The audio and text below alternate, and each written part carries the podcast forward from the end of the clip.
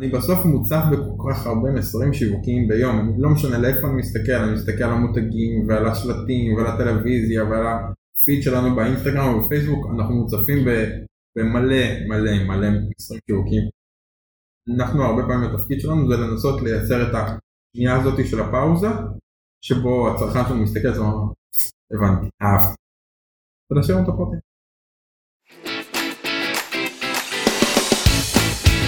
Anti Marketing, פודקאסט על שיווק, תוכן ומה שביניהם, עם ליאור ברקן ואדי קנבסקי.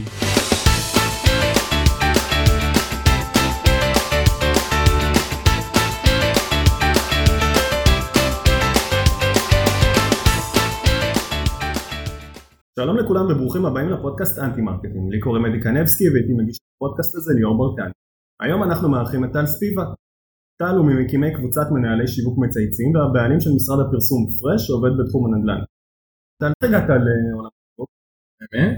סיימתי את התואר הראשון שלי, טרופין, ואז שאלתי איך, איך הופכים להיות מנהל שיווק. הסבירו שצריך להיות uh, תקציבאי במשרד פרסום. אז שלחתי קורות חיים למשרדי פרסום, הסבירו לי כמה מרוויחים. אמרתי יש לי בטח דרך יותר טובה. אז הלכתי, הכנתי כרטיס ביקור, כתבתי ספוק מנהל שיווק. וואלה. וככה זה. מנהל שיווק של מה? לא חשוב, זה לא משנה. כתבתי פשוט על שיווק, מנהל שיווק, ומשם התחלתי לספר שאני מנהל שיווק, וזה תפס. מה היה בסיפור שלך? בסיפור שלי הבנתי שצריך למכור איזה שהם מוצרים, עבדתי בזמנו לפני הרבה שנים בפלאפון, ואז המצאתי שירות שבעצם מתעסקת בייעוץ לחיסכון בתחום הסלולר, אז החלטתי שאני מנהל שיווק של ייעוץ לחיסכון בתחום הסלולר, וזה מה אוקיי. שעשיתי. מעניין שהסיפור הזה תפס כי לא שאלו, מנהל שיווק של מה היית, איך, איך? שאלו, המצאתי כל פעם מחדש. אתה יודע, סיפור, אוקיי. זה להמציא סיפורים. אז מעניין, זה בדיוק הפודקאסט שלנו של להמציא סיפורים. בוא נדבר קצת על אה, מנהלי שיווק מצייצים. מה לדעתך הגורמים המרכזיים שהובילו להצלחת קבוצה? כי היום כולם מכירים אתכם. לא יודע אם כולם מכירים, יש לך אנשים שתכף יאזינו לפודקאסט, אז תספר להם מה זה מנהלי שיווק מצייצים. מנהלי שיווק מצייצים זאת קהילת השיווק של ישראל. הקהילה מונה כ-14 אלף אנשי שיווק, זאת קהילה שבעצם מנוהלת בפייסבוק. יש לידה קהילת בת שנקראת מנהלי שיווק Dream Job, שזו בעצם קהילה שמתעסקת בתחום של השמה. היא קצת יותר גדולה מקהילת האם, היא מונה כ-20 אלף איש.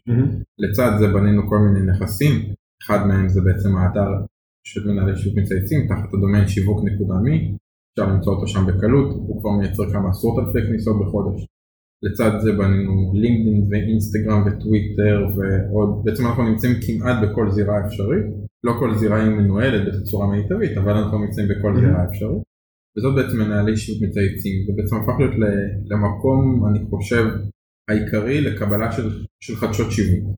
אוקיי. דיונים על קמפיינים, דיונים על אה, לפרגן לקולגות, השמות, כל מה שקשור לעולם השיווק, אז אנחנו בעצם משתדלים להיות האש בתוך המדורה. מה לדעתך הגורמים המרכזיים? עזוב, לא נספר עכשיו את הסיפור, אלא אם כן אתה ממש תתעקש ותספר לנו, אם הוא מעניין כמו ברמה הזאת של הכרטיס ביקור, של איך הקמתם את ה... האמת היא שהוא מה- הוא- הוא- הוא דומה, הוא לא כאילו כל הסיפור שונה. מנהלי שיווק מצייצים הוקמה בתצורה לא נראה לי שגרתית במיוחד. ניר התקשר אליי, אמר לי תקשיב בוא נקים אה, קהילה שמתעסקת בתחום השיווק. הוא באותו זמן חיפש עבודה. אני חיפשתי את מנהל השיווק של קופת חולים אה, לאומית, אני לא ידעתי איפה למצוא את זה. הוא לא מצא איזשהו קומיוניטי רלוונטי שמתעסק בתחום של אה, השמה של אנשי שיווק. אז אמרתי לו תקשיב זה מלא עבודה, צריך אה, לענות לאנשים, צריך לאשר פוסטים, גם ככה כבר אשתי קצת פחות אוהבת אותי כי אני מתעסק בטלפון כל היום. אז אמר תקשיב בוא נקים בוא נקים. אמרתי לו עזוב, חיבינו את השיחה, כעבור שבע דקות מנהלי שיווק מצייצים was created ואני הפכתי להיות חבר מספר 2 ואדמין מספר 1 בתוך הקבוצה וככה הדבר הזה התחיל. משם פשוט לקחנו את זה וחיבקנו את זה. טל, מה לדעתך הגורמים המרכזיים שהובילו להצלחה של המיזם הזה? אני לא יודע להגיד לך בדיוק מה הדברים המרכזיים, אני יכול להגיד לך שמנהל שיווק מצייצים הוקם כסטארט-אפ, הוא לא הוקם עם תוכנית, לא הייתה תוכנית על, לא הייתה תוכנית סדורה, אמרנו בוא נתגלגל עם הדבר הזה, יש את הערכים שכל אחד מאיתנו בא איתנו, באנו קודם כל בצורה מאוד מאוד חברותית לתוך, ה, לתוך הפעילות, באנו ממקום טוב, ממקום מאוד מאוד טהור, אף אחד לא קנה אותנו, אף אחד לא שולט בנו, אנחנו רוצים פשוט לנהל דו שיח, אנחנו רוצים להפוך את עולם השיווק לקצת יותר פשוט, לקצת יותר שקוף. אה, קיבלנו השראה אגב מהרבה מאוד אה, כיוונים נוספים מזאב ינאי לדוגמה מפי ארגור הוא היה אחד מנקודות ההשראה שלנו שזה היה מדהים איך אתה יכול בעצם תוך שנייה למצוא את הדובר של כולם בערך במדינת ישראל. שלא מחפש את הדובר של לא יודע ביבי, עיתונאי של כולם, כן איך אתה אה, דובר של ביבי תוך שנייה הדובר של ביבי אה, מקבל, מקבל אליו לינק ואתה יכול להמשיך את השיחה מקום לייצר דו שיח לא היה איזשהו מקום שאתה יכול לדבר רגע לא היה מקום שאתה יכול לפרגן רגע לקולגות. מקום מאוד אה, מאוד פשוט ומאוד טהור בתוך נקודת ההשקפה שלנו ורצינו לנהל דיון. רצינו לדבר רצינו לפטפט. אז זאת הייתה הנקודה. לנהל דיון שהוא מה מקצועי שהוא כן, חברתי. מאוד חיפשנו קודם כל גם דיון מקצועי. רצינו להתייעץ. כל אחד מאיתנו רוצה להתייעץ הרבה פעמים. אנחנו חיים בעולם מצד אחד מאוד מאוד פתוח מצד שני מאוד מאוד סגור. כי אתה לא באמת רוצה להתייעץ עם הקולגות שלך שהם גם המתחרים שלך. אבל אם אתה מתייעץ עם כולם אז הרבה יותר כיף לך לנהל את הדיון. כי יש כאלה שיגידו את דעתם החיובית יש כאלה שיביאו את דעתם השלילית אבל כל אחד בסופו של דבר יגיד את מה שהוא חושב על מה שהוא חושב אז אחד באנו לזה מהמקום הזה. שתיים ראינו את עצמנו כסטארט-אפ. שלוש רצינו לייצר אירועים. רצינו בעצם לגרום לענף השיווק לראות אחד את השני בלבן של העיניים. Mm-hmm. אז התחלנו לעשות אירועים. האירוע הראשון שעשינו עשינו באיזשהו בר נחמד ברוטשילד. והזמנו אנשים להגיע ופשוט ישבנו במקום ותהינו האם יגיעו אנשים? היינו נורא מבסוטים נוצר תור בכניסה. וואו זה האירוע הראשון שלכם בעצם. זה היה האירוע הראשון נוצרו כל מיני שיתופי פעולה כאלה מצחיקים כל אחד גם נרתם לטובת המערכה. אמרנו אם מישהו יכול להביא לא יודע תחתיות לבירה אז אה, HP אינדיגו נתנו לנו איזושהי חסות ונתנו לנו תחתיות לבירה. ואז אמרנו רגע אנחנו צריכים אה, שיהיה לנו רצינו כזה על השולחנות שיהיה משהו לנשנש. אז זיטה הזיתים אז הם נביא לנו מלא זיתים לאירוע.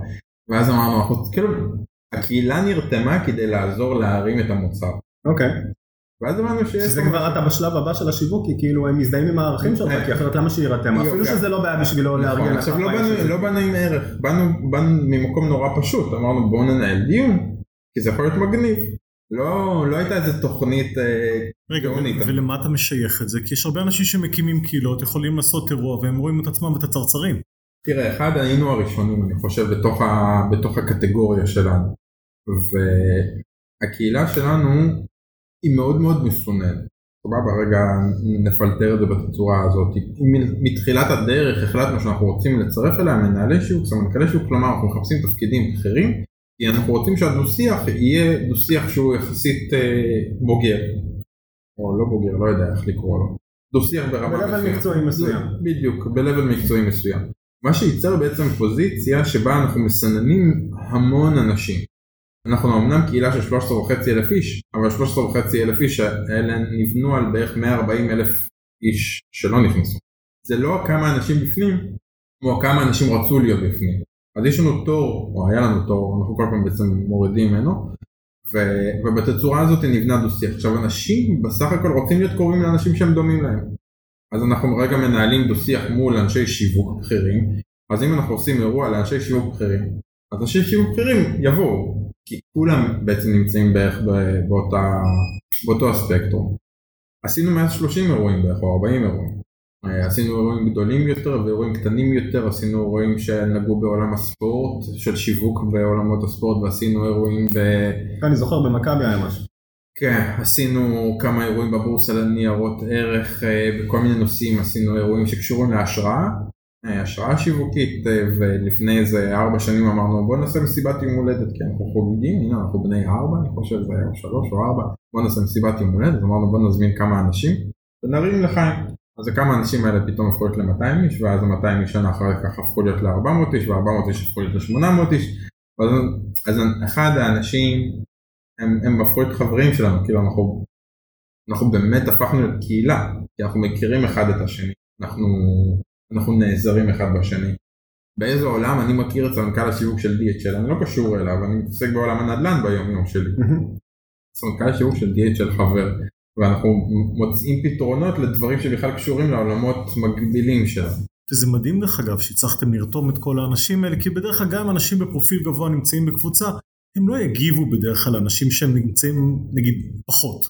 וכאן ממש אנשים נרתמים, אני אפשר לקבל טיפ מסמנכ"ל השיווק של החברה למשקאות קלים, סמנכ"ל השיווק של איזה סמנכ"ל שיווק, שזה מדהים. נכון, אז זה בהחלט הפתיע אותנו גם ההירתמות, גם הרצון לעזור. הצלחנו גם להוליד לאט לאט גם תוכניות שקשורות לעולם של לימודים, כלומר אה, תוכניות מנטורים שנוסדו מתוך מנהלי שיווק מצייצים, אה, אנחנו מרצים ברוב... כמו פרויקט פרח כזה? לא, במרכאות. לא ממש, לא יודע, למכלל למינהל הם רצו לעשות תוכנית מנטורים, אז רתמנו בעצם את סמנכ"לי השיווק מאיתנו ובעצם הצלחנו לעשות מאצ'ינג בין סטודנטים לבין סמנכ"לי שיווק בכירים כדי ש, שילמדו בעצם את, ה, את איך בנוי ההמשך שלהם הקרייריסטי. שהשאלה שספיבק שאל בתחילת הדרך איך הופכים למנהל שיווק שהחבר'ה הם כבר ידעו עוד לפני שהם אני חושב, ש... אני חושב ש... שכן, אני חושב שגם אנחנו הפכנו להיות בעצם לחלק מתוך, ה... מתוך האקוסיסטם שהוא לא, לא היה קיים. כלומר לא, לא היה קהילת שיווק. עכשיו זה נורא מעניין כי המון סטודנטים מנסים להצטרף לתוך מנהלי שיווק מצייצים, אנחנו okay. אמנם מסרבים בנימוס ואומרים להם חכו עוד כמה שנים תהפכו להיות למנהלי שיווק או סמנכ"לי שיווק, אני מדבר איתכם על אלפים. אז חשבנו הרבה זמן להקים בעצם איזה עד שתראה מישהו שעושה כרטיס ביקור ואז אתה תגיד אני את הבחור הזה אוהב. כן, אה, אנחנו מקבלים קורות חיים אגב מאנשים. כאילו אנשים שולחים לנו קורות חיים כדי לספר לנו מה הם עושים כדי להתקבל. לא, לא, לא, לא באמת צריך אבל אה, זה משהו שקורה במציאות, זה כל פעם מדהים אותנו היצירתיות של האנשים. אה, אנחנו עוברים בעצם בן אדם בן אדם, מאשרים בפרטני, מסתכלים על החברים המשותפים, על התפקידים, אנחנו אשכרה סורקים את הבן אדם mm-hmm. כדי להסתכל האם הוא מקושר לפוזיציה או לא. הייתה איזושהי נקודה שבה פייסבוק הורידו בוטים מהקהילות, אז אה, ירדה לנו כמות עצומה של אנשים, שניים. שני בוטים בגלל הסינון. כן, לא הצלחנו כאילו החטאנו בשני אנשים מתוך הרבה אנשים שזה היה נחמד ולאט לאט בעצם הפכנו להיות למוצר שהוא נורא נורא מעניין הפכנו להיות למדיה של מדיה. מה זה אומר? זהו. לפני הרבה שנים מישהי נורא חכמה אמרה לי שאנחנו נהיה מדיה של המדיות ואני לא הבנתי למה היא התכוונה. לאותה מישהי קוראים אה, מיכל המאירי ודאז היא הייתה סמנכ"לית השיווק של אה, אה, אלדר ואחר כך הייתה בגלובס ולא הבנתי למה התכוונה, אמרתי לה, תקשיבי, אנחנו לא מדיה של מדיט, אנחנו מדהים, אנחנו פה עמודים, אנחנו קהילה, אנחנו מדברים, אנחנו מייצרים דו שיח, אמרנו, טעית, אתה מפספס את זה. ולא הבנתי למה היא התכוונה. ובערך שנתיים קדימה הצלחתי להבין למה היא מתכוונת. כי כשכל המדיות בעצם באו אלינו ורצו לדברר את המסרים שלהם, הבנתי שאנחנו בעצם הופכים להיות לכל שופר לאנשי שיווק. וכל שופר לאנשי שיווק הכוונה היא שאנחנו הפכנו להיות בעצם למדיה של מדיות. וככה נוצרו המון שיתופי פעולה. זה לנו שיתוף פעולה עם קשת ועם רשת ועם מאקו וניסיון לשיתוף פעולה עם ynet ועם אה, וואלה עשינו פינות משותפות ועם כלכליסט להקים את שיווקיסט ביחד.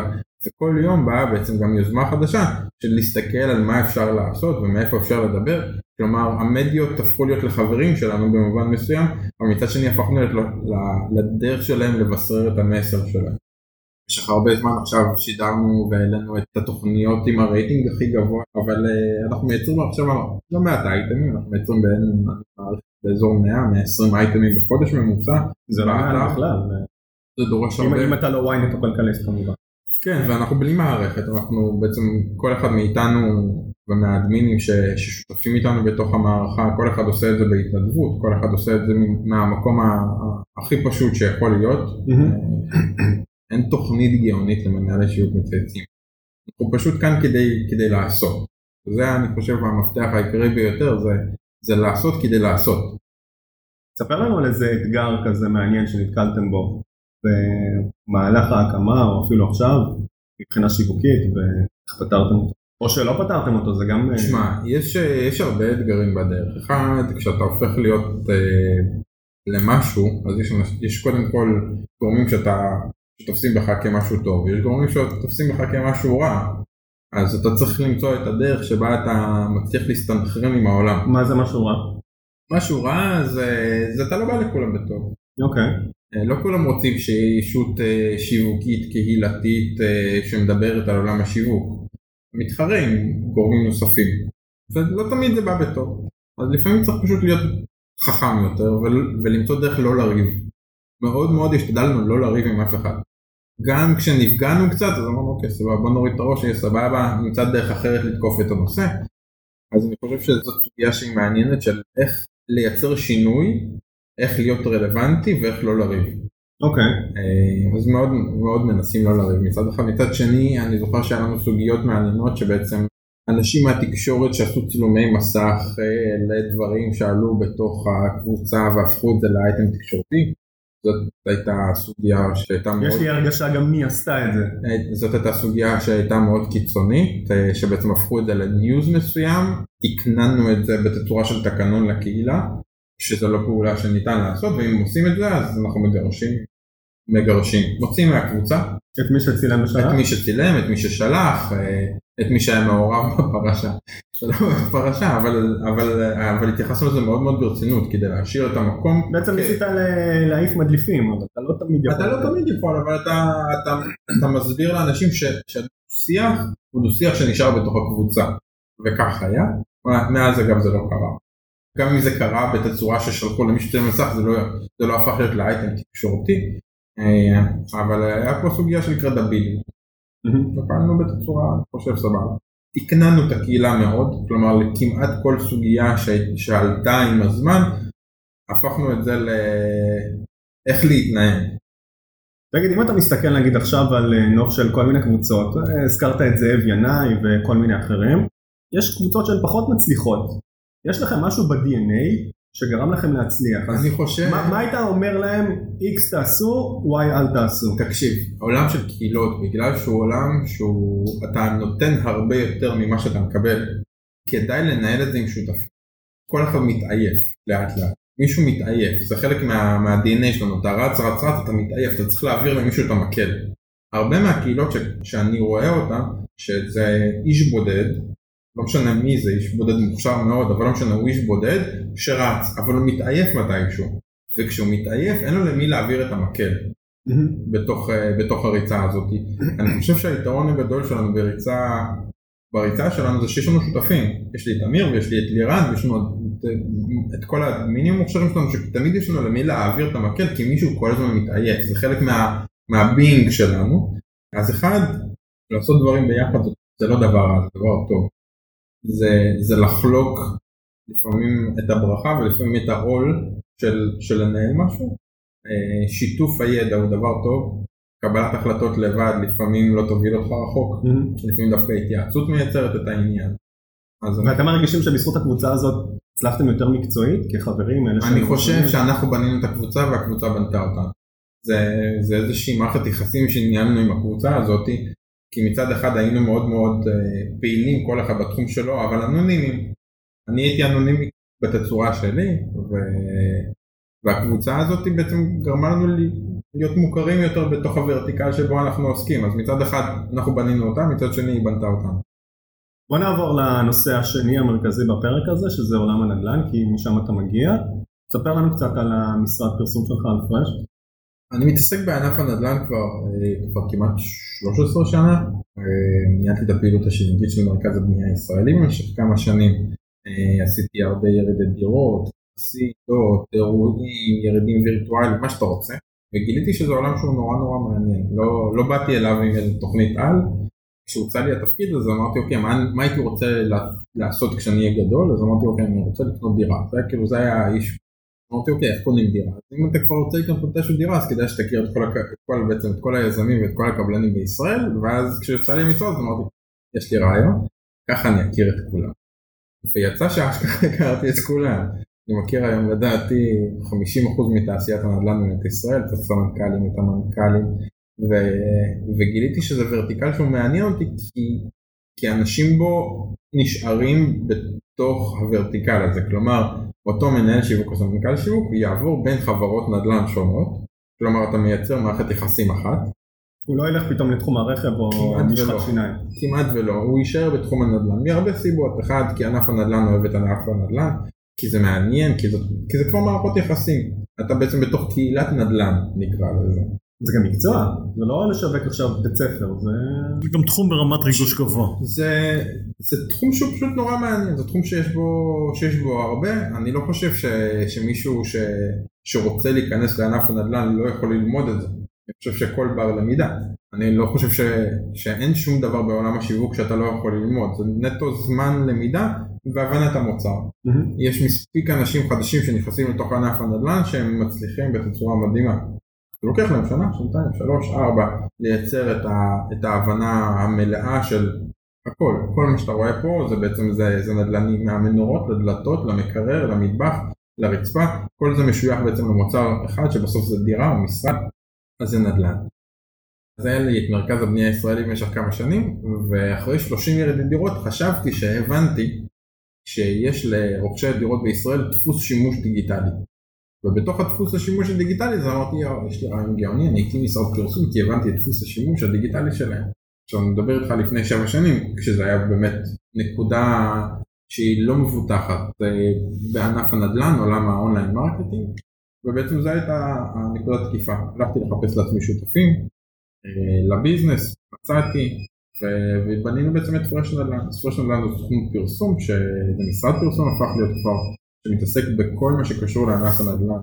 מלהמציא את השם, מותג, קופי קריאיטיב, סטודיו, מדיה, מה שאתה צריך, בעצם אתה יכול למצוא בתוך המשרד, אנחנו מתעסקים בוורטיקל אחד, אנחנו מתעסקים רק בענף הנדל"ן, okay. אין, אין לי שום דבר שהוא לא קשור לענף הנדל"ן, זה יכול להיות נדל"ן B2B, אנחנו מטפלים במרכז הבנייה הישראלי, אבל לרוב זה בעצם נדל"ן של B2C, Business to Clients, למכור דירות, להשכיר דירות, למכור משרדים, להשכיר משרדים, זה עובד בוורטיקל אחד, אני חושב ש... שזה מייצר תהליך למידה מאוד קצר. כלומר, אחרי שעושים את זה מספיק שנים, כמעט כל מה שאנחנו נקבל כמוצר לתוך תהליך פרסום, אנחנו נצליח להבין מהר מאוד מה לעשות איתו. במקום ללכת לחקור, כי אין לך מה לחקור, אתה כבר יודע 80% מה... אנחנו יודעים בערך 80% מהדברים ומהטעויות שאנחנו עלולים לעשות בעתיד, אנחנו יודעים לווסת את זה בצורה יעילה, אז מסתכלים בעצם על התוצרים ועל המוצרים מאוד מהר. בשיחה הקצרה שניהלנו כאן אה, לפני ההקלטה של הפרק אמרת שאתה מאוד אוהב תוכן בתחום הנדל"ן ואתה, ואתם עושים אותו טוב ואתה מאוד בעד הנושא הזה, אז נשמח לשמוע למה ואיך. יש הרבה סוגי קמפיינים, יש קמפיינים שהם מאוד מאוד ויזואליים, יש קמפיינים שהם מאוד אינטלקטואליים. ככל שהעולם התחיל להשתנות והמוצרים התחילו להשתנות, הבנתי או הבנו שאנחנו צריכים לספר את הסיפור בתצורה נכונה יותר. וכשאני אומר לספר את הסיפור בתצורה נכונה יותר, זה אומר שהרבה פעמים נורא קשה לי לספר על פרויקט בבאנר. נורא קשה לי לספר על, על פרויקט פארק צפון. Mm-hmm. יש פרויקט כזה שהוא עצום, הוא 1200 יחידות דיור, הוא ענק, ויש לו פארק, ויש לו, לו המון מרכיבים שנמצאים מסביבו, בבאנר. נורא קשה לי לעשות את זה בעצם במוצר שאני יכול לשים בו שמונה מילים. Mm-hmm.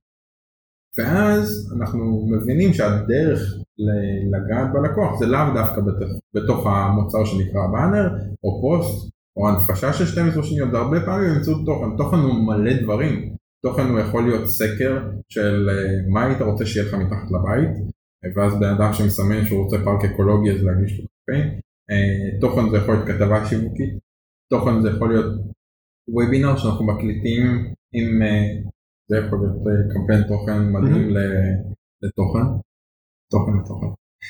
אחוזים אנחנו ניתן לך אחר כך, בעקבות הלקוחות. אז, אז בסוף ענף הנדל"ן הוא בעצם, הוא מושתת מאוד בתוך הזדמנויות מכירה, כלומר הוא מושתת בלידים. וגילינו שככל שאתה מייצר יותר קונטנט, הדרך שלך אל הליד יותר נכונה, כלומר ההסתברויות שלך משתפרות. אז אם הצלחתי לגרום למישהו שקרא כתבה של 250 מילה אה, להשאיר לי את הפרטים שלו לגבי פרויקט א', כנראה שהוא יליד ברמה גבוהה יותר מאשר מישהו שכרגע ראה סרטון של 10 שניות שעשינו כבאנר מונפש או כפוסט, אמר או אולי יש פה משהו מעניין, כי הוא קיבל מראש מספיק מידע כדי לקבל החלטה מושכלת יותר ללהשאיר לנו את הפרטים. אז אחד אני אוהב את זה כי הלקוחות אוהבים את זה, כי בסוף זה משפר את יחסי ההמרה, והשיפור של יחסי ההמרה הוא טוב לנו. ואיך אתם בוחרים איזה, תו, איזה תוכן לעשות עבור איזה קמפיין, עבור איזה לקוח? מכיוון שאנחנו מסתכלים על ענף הנדל"ן כל היום, אז אנחנו מסתכלים עליו מכל הכיוונים. בתוך ההסתכלות שלו אנחנו מסתכלים על איזה נקודה לבחון, על איזה נקודה לתקוף.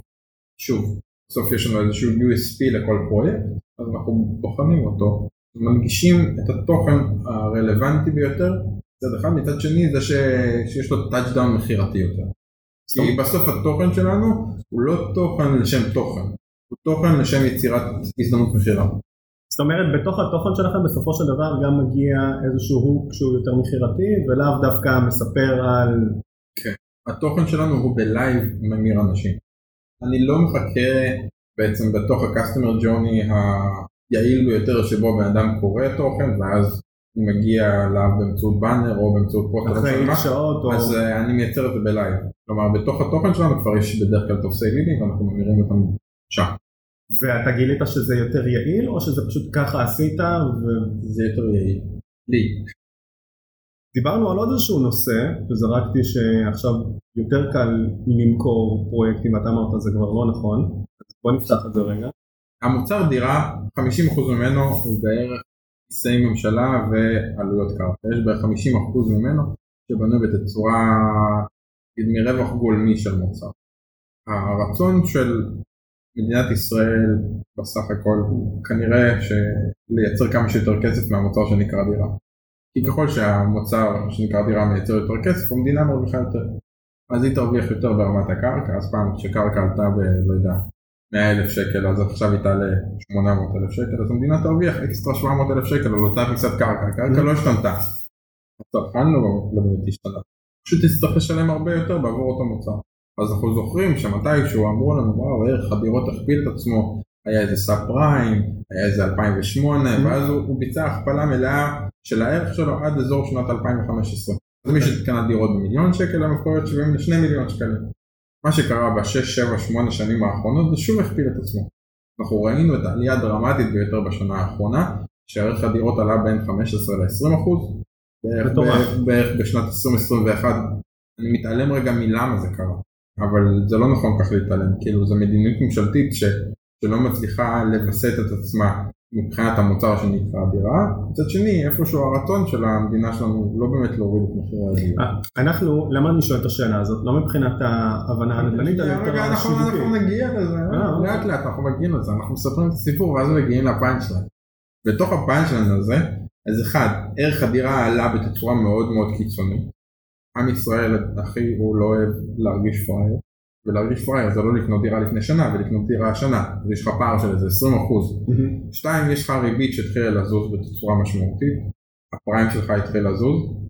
ושלוש, היה מדד שנקרא, ש, שעמד אה, סטבילי ורגוע במשך הרבה שנים, שנקרא מדד תשומות הבנייה, וגם הוא התחיל לזוז.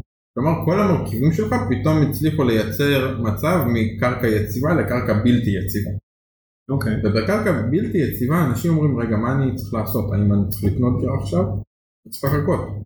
מה שכרגע קורה זה שאנשים לא סגורים על עצמם מה לעשות אז הם טיפה יותר מחכים. ובתוך הטיפה יותר מחכים הם טיפה יותר מחכים בלמכור את הנכס שלהם. הם כבר לא סגורים על עצמם כמה, כמה הוא שווה. אני יכול למכור דירה בשלוש מיליון שקל שקניתי אותה במיליון וחצי? לא יכול. רגע אני אשים אותה בשוק, אני לא אצליח למכור אותה, מתחילות להיווצר המון שאלות. בש... או האם אני אחכה עוד uh, שלושה חודשים ואז אולי, ואז אולי זה יעלה, אולי זה ירד, מה הולך לקרות, אז אנחנו כרגע נמצאים באיזושהי נקודה שקצת קצת חוסר יציבות בשנה שחלפה. זה אני... טוב, תישאר עם הרגע עם החוסר יציבות הזה, כי מה אתה כמנהל של משרד פרסום עושה לחברת נדל"ן שהיא מגיעה אליך בתקופה הנוכחית, מה האלף בית שלך בלקחת פרויקט כזה ולשווק אותו. תקשיב, בסוף כל פרויקט הוא יקבל את האלף בית שלו. אין, כל פרויקט הוא קצת שונה אחד מהשני, לכל פרויקט יש, יש בעצם איזושהי השקפה מסוימת. ענף הנדל"ן קודם כל מבוסס על מיקום גיאוגרפי. אם יש לך כרגע פרויקט שיושב ברחוב הירקון ורואה את ים התיכון mm-hmm. מהחוף הכי שווה בישראל, אז יש לו ערך מסוים. אם יש לך כרגע מוצר שהוא יושב ברמת גן ברחוב ארלוזורוב יש לו ערך אחר. לכל, קודם כל, לכל מוצר יש את ה-USP שלו וצריכים להסתכל ברמת המוצר על המיקום הגיאוגרפי שלו כי בדרך כלל הוא יספר לך את הסיפור. שתיים, אתה מסתכל על מה שקורה בתוך השוק הלוקאלי שלך. אתה אומר, טוב, תקשיב, אני כרגע מוכר דירות בתל אביב, איפה אני נמצא יחסית לשוק שלי בתל אביב? אז אני רגע מייצר את המפה. בסוף ענף הנדל"ן הוא, הוא מוצר פשוט, הוא מוצר מספרי. אני מסתכל בכמה מוכרים דירה אה, יחסית למטר רבוע. אז יש לי בעצם איזשהו אינדיקטור, אני מבין האם אני יקר לשוק, האם אני זול לשוק, האם אני נמצא בממוצע הגבוה, בממוצע הנמוך, איפה אני נמצא. ולפי זה אני מתחיל לבנות את הסיפור שלי. אם הסיפור שלי הוא יוקרתי, אז אני צריך להסביר למה אני מוצר יוקרתי. ואם המוצר שלי הוא כרגע, הוא לא יודע, הוא לא יוקרתי אבל במחיר נמוך, אז אני צריך להמציא את הסיפור הזה. אה, אז ענף הנדל"ן בדרך כלל הסיפור שלו לא מורכב מדי להבין אותו, אבל צריך להסתכל על כל הפרמטרים כדי לייצר את הנוסחה הנכונה ביותר לשיווק. עכשיו, אני את הדרך שלי התחלתי באיזה משרד פרסום, והיו המון פרויקטים שנשמעים ונראים אותו דבר, רמת השרון המתחדשת, חולון הצעירה, כפר סבא החדשה, כל מיני שיט כזה שנשמע אותו דבר, רק בערים אחרות. והסתכלתי על כל הדבר הזה ברמת המקרו ואמרתי לעצמי, איך אפשר למכור משהו שהקהל כביכול כבר לעס את זה בפרסומת ברדיו בבוקר אצל טל ואביעד ואחר כך בערב ב... לא יודע מה קרא את זה בכלכליסט והכל נשמע אותו דבר. כשאני מסתכל באתר שלכם של פרש, נגיע לזה יותר מאוחר, אז רואים דברים שהם יותר ייחודיים מהדבר הזה. איך מגיעים בכלל לחשיבה הזאת שבה השוק מדבר באותה שפה והכל נשמע אותו שיט ועושים משהו אחר. תראה, אחד, אלפרין אמר שמשקפיים זה מוצר צריכה בסיסי, אז אני חושב קודם כל שדירה זה מוצר צריכה בסיסי. אני חושב את זה כי יש בערך 100-120 אלף איש שעושים את הרכישה הזאת בשנה. זה לא משנה אם קונים דירה חדשה או דירה לא חדשה. לכל דירה יש את הערך שהיא יודעת להביא איתה. אני חושב שכדי לבלוט אה, ולגרום לאנשים לעשות את הפעולה שאני רוצה שהם יעשו, שבסוף אני רוצה שהם יעשו פעולה אחת, ישאירו לי את הפרטים שלהם, mm-hmm. אני צריך להיות קצת יותר מעניין. אני יכול לעשות את מה שכולם עושים. חולון החדשה. אני יכול, לעשות, אני יכול לעשות את מה שכולם עושים, אבל אז אותו הצרכן יראה בי ככולם, אני בסוף אני הופך להיות לקצת אה, לנעלם מהעין שלו, אני רוצה להיות יותר בולט, אני, יוצא, אני רוצה להיות קצת יותר קינקי, אותי שופטים בסוף, האם עשית מלא לידים או מעט לידים, רגע, האם זה עלה הרבה כסף או מעט כסף. איך אתה יכול להיות יותר קינקי אם נגיד יש פה שני פרויקטים של בנייה ברחוב ארלוזרוב ברמת גן, נמצאים 100 מטר אחד מהשני. נורא פשוט, המסר השיווקי שלי יכול להיות יותר קינקי.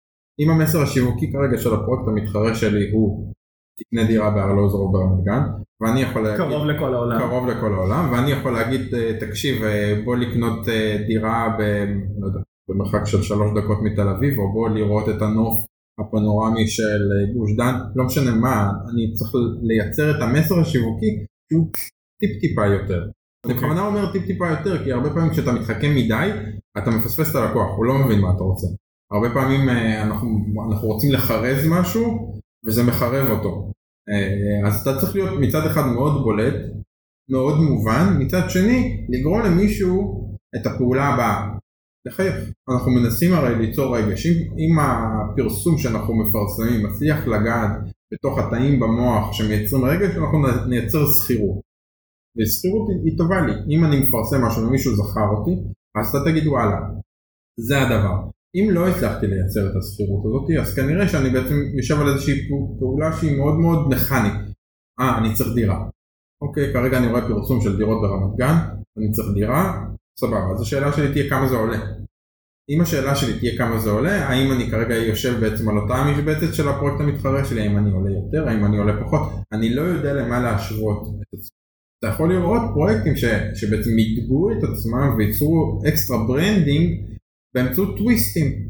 הטוויסטים יכולים להיות אה, פרויקט Exchange, הפרויקט של אזורים, אה, שנוגה ארז הייתה בעצם הפרזנטורית שלו, ייצרה את השיר נושא שלו, קמפיין מאוד מאוד עוצמתי, כולם זכרו אותו. נוגה ארז הייתה מוכרת פחות לפני הקמפיין.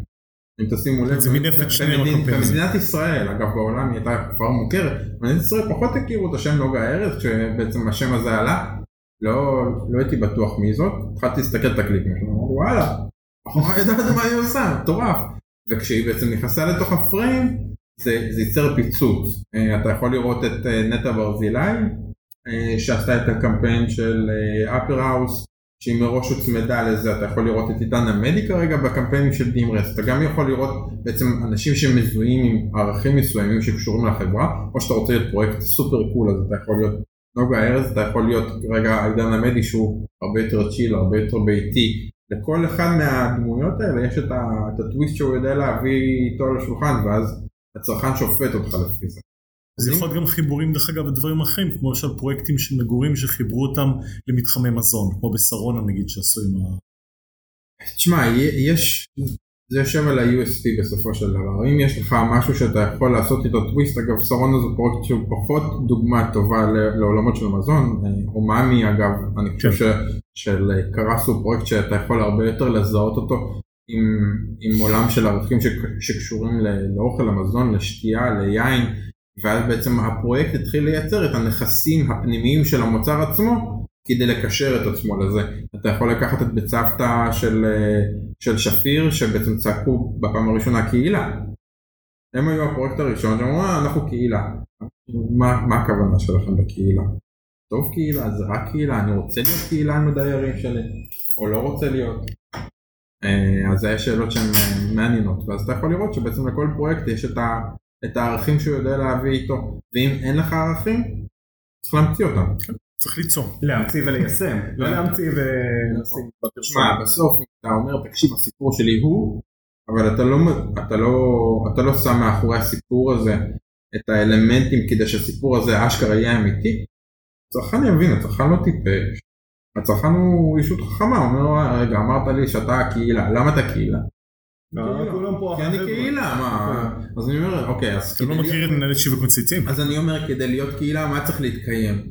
מנהל שיווק מצייצים, אני אומר מה, צריך להתקיים כדי להיות קהילה? קודם כל אנשים צריכים להכיר אחד אנשים צריכים להסתכל אחד על השני, אנשים צריכים לנהל דיאלוג אחד עם השני, אנשים צריכים לקרוא את התוכן שאני, כאילו אני, אני מנסה להבין מה נדרש כדי לבנות את אותה הקהילה הזאת. אה, בעולם הנדל"ני אפליקציה יודעת לחבר לדוגמה כתשתית של שהיא קהילה ואז מסביבה אתה יכול לייצר הרבה מאוד ערכים שמ dog walker לבייביסיטר Mhm. משותף. איך אתה יודע מה ישפיע ומה לא ישפיע? נגיד זרקת קהילה ויכול להיות שבעיר X זה יעבוד טוב ובעיר Y זה יעבוד פחות טוב אבל השאלה אם אתה עובד עם data או איזשהו hunch פנימי שאתה אומר וואלה זה נראה לי מתאים. אתה כ... יש כמה דרכים שבהם ניתן לבסס. לאחד אפשר להוציא סקרים ומחקרים שבאמצעותם אתה מנסה לעלות על מה חסר.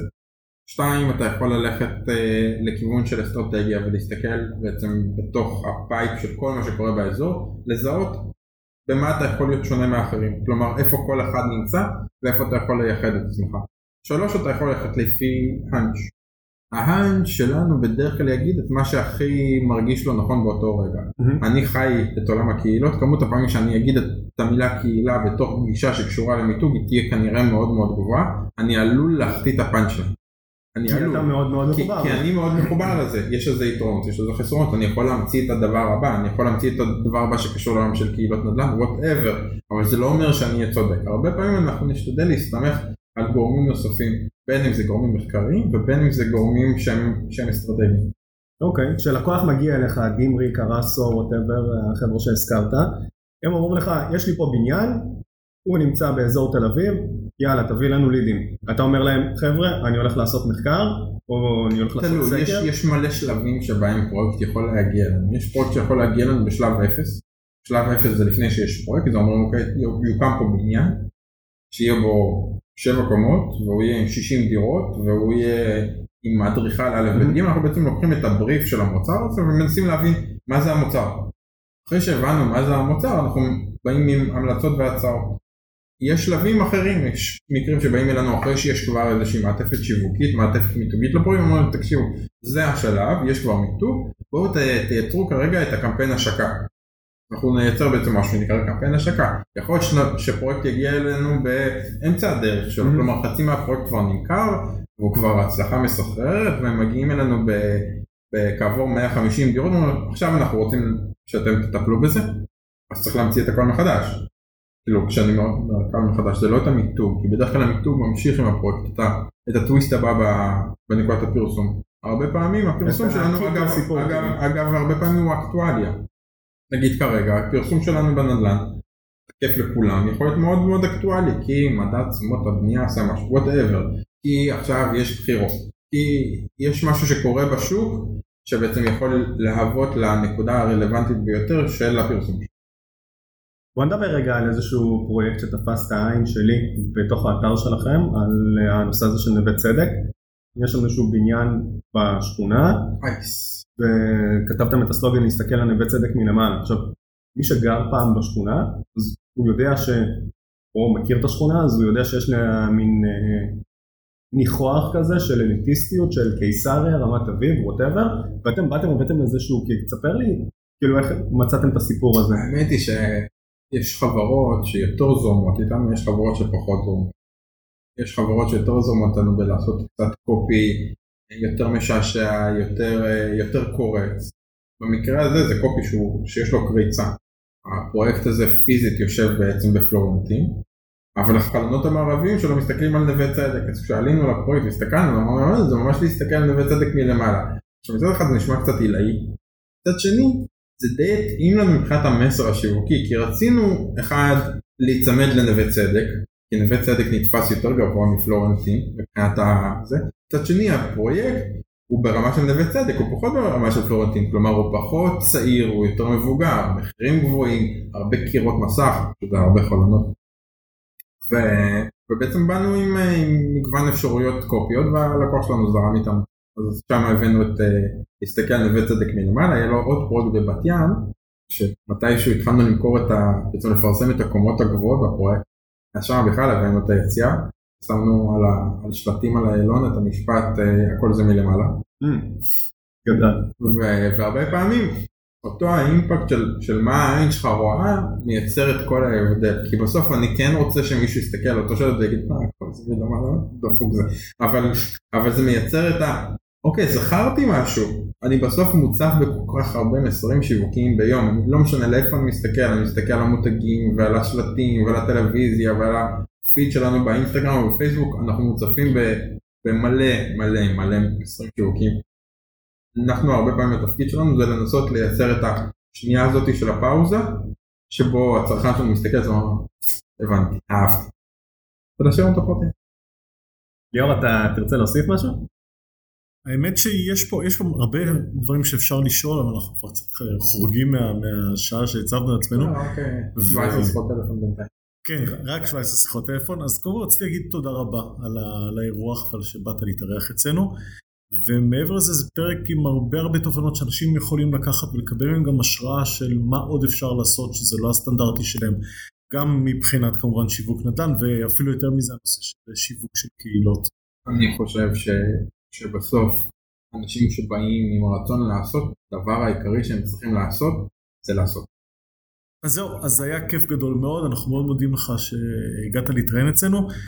אם יש לכם אה, שאלות לטל או בקשות למרואיינים נוספים שתרצו שנראיין, נשמח שתשאירו לנו את זה בתגובות, ברשתות החברתיות או באתר שלנו. שיהיה לכם המשך יום מעולה, ביי. תודה רבה שהאזנתם.